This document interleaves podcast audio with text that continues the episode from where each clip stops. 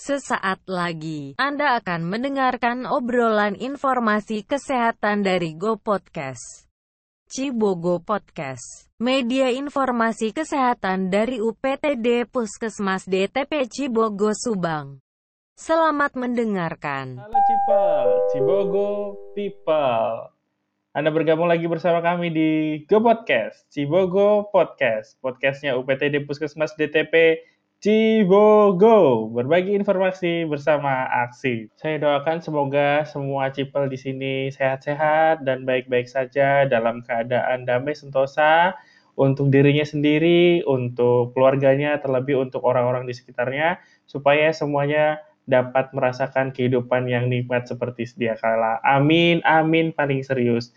Nah, pada episode kali ini, karena banyak yang salah paham dengan beberapa istilah-istilah dari pandemi corona ini, Go Podcast akan menyampaikan beberapa arti atau pengertian dari lima kategori COVID-19 19. Apa saja? Mari kita simak. Yang pertama ada ODP. ODP ini akronim dari orang dalam pemantauan, yaitu seseorang yang memiliki riwayat sempat bepergian ke negara yang telah terinfeksi virus corona atau melakukan kontak langsung dengan orang yang terinfeksi virus corona. Namun, ia belum menunjukkan adanya gejala-gejala telah terinfeksi virus tersebut. Meskipun tanpa menunjukkan gejala, orang dalam kategori ini, ODP, harus mendapatkan pemantauan dari instansi kesehatan setempat. Jadi, buat cipel semuanya, ODP ini adalah orang dalam pemantauan, yang artinya dia tidak menunjukkan gejala apa pun, hanya saja eh, riwayat bepergiannya sudah pernah mengunjungi daerah-daerah yang sudah terjangkit COVID-19. Kemudian yang kedua ada PDP, yaitu pasien dalam pengawasan. Ingat perbedaannya, yang pertama tadi pemantauan dan ini pengawasan. Yang pertama tadi orang dan yang ini sudah menjadi pasien. PDP adalah mereka yang memiliki gejala demam, batuk, pilek, diare, dan gangguan saluran pernafasan.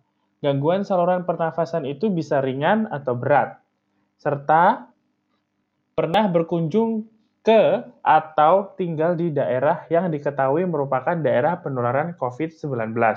Tidak hanya itu, PDP ini juga memiliki indikasi pernah berkontak langsung dengan kasus yang terkonfirmasi positif COVID-19. Pasien dalam kategori ini, PDP, perlu mendapatkan pengawasan dari tenaga medis sebab mereka sudah masuk sebagai pasien yang perlu mendapatkan pengobatan. Nah, jadi PDP ini sudah seharusnya bukan isolasi mandiri lagi, tapi isolasi yang dilakukan di rumah sakit rumah sakit rujukan pemerintah untuk COVID-19. Nah, kemudian uh, ketiga itu ada suspek. Suspek uh, artinya pasien yang memiliki riwayat bepergian ke negara terinfeksi virus corona atau melakukan kontak langsung dengan pasien positif corona, ia diduga kuat telah terinfeksi corona dan memiliki gejala terinfeksi virus tersebut. Pasien dengan kategori ini, suspek, akan menjalani pemeriksaan dua metode, yaitu polymerase chain reaction dan genome sequencing. Dari pemeriksaan tersebut akan diketahui apakah pasien dinyatakan positif corona atau negatif corona. Jadi, antara PDP dan suspek ini perbedaannya tipis sekali. Seperti itu. Jadi, eh, ada kalau PDP itu pasien yang membutuhkan pengobatan dan suspek ini yang sudah dilakukan eh, pengecekan positif atau negatif dari COVID-19. Nah, kemudian yang keempat ada pasien positif. Nah, ini baru pasien yang telah terbukti secara medis telah terinfeksi virus corona melalui proses pengujian laboratorium. Jadi semua pasien positif yang sudah diuji laboratorium hasilnya positif itu baru dikatakan dia adalah pasien positif corona atau COVID-19. Kemudian yang kelima ada pasien negatif. Ini adalah pasien yang tidak terbukti terinfeksi SARS-CoV-2 atau COVID-19 melalui hasil pengujian laboratorium.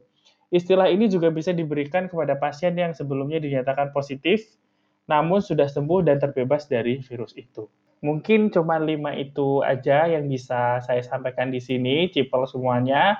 Semoga informasi tadi dapat berguna untuk cipel semuanya, untuk diri sendiri, untuk keluarga, untuk orang lain, untuk orang di sekitar, bahkan untuk semuanya, supaya saling mengerti apa itu ODP, PDP, suspek, dan orang-orang pasien positif atau negatif COVID-19, supaya tidak ada kesalahpahaman memang diketahui bahwa di Indonesia banyak sekali yang tiba-tiba menjadi ODP. Tapi tidak usah takut, karena semakin banyak ODP berarti semakin banyak yang dipantau, sehingga seluruh tenaga medis bisa mengetahui langkah apa yang harus dilakukan agar ODP itu tidak berubah menjadi PDP, suspek, ataupun menjadi positif corona. Himbauan untuk cipel semuanya, agar membantu memutus rantai penularan COVID-19 ini dengan cara yang sederhana, yaitu dengan berdiam di rumah.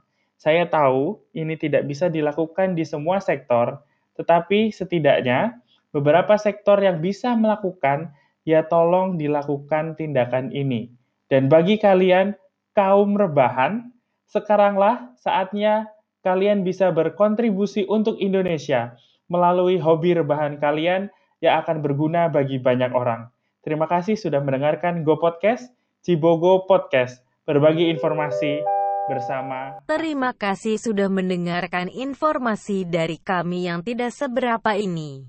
Kecup basah bebas virus dari kami ya. Muah.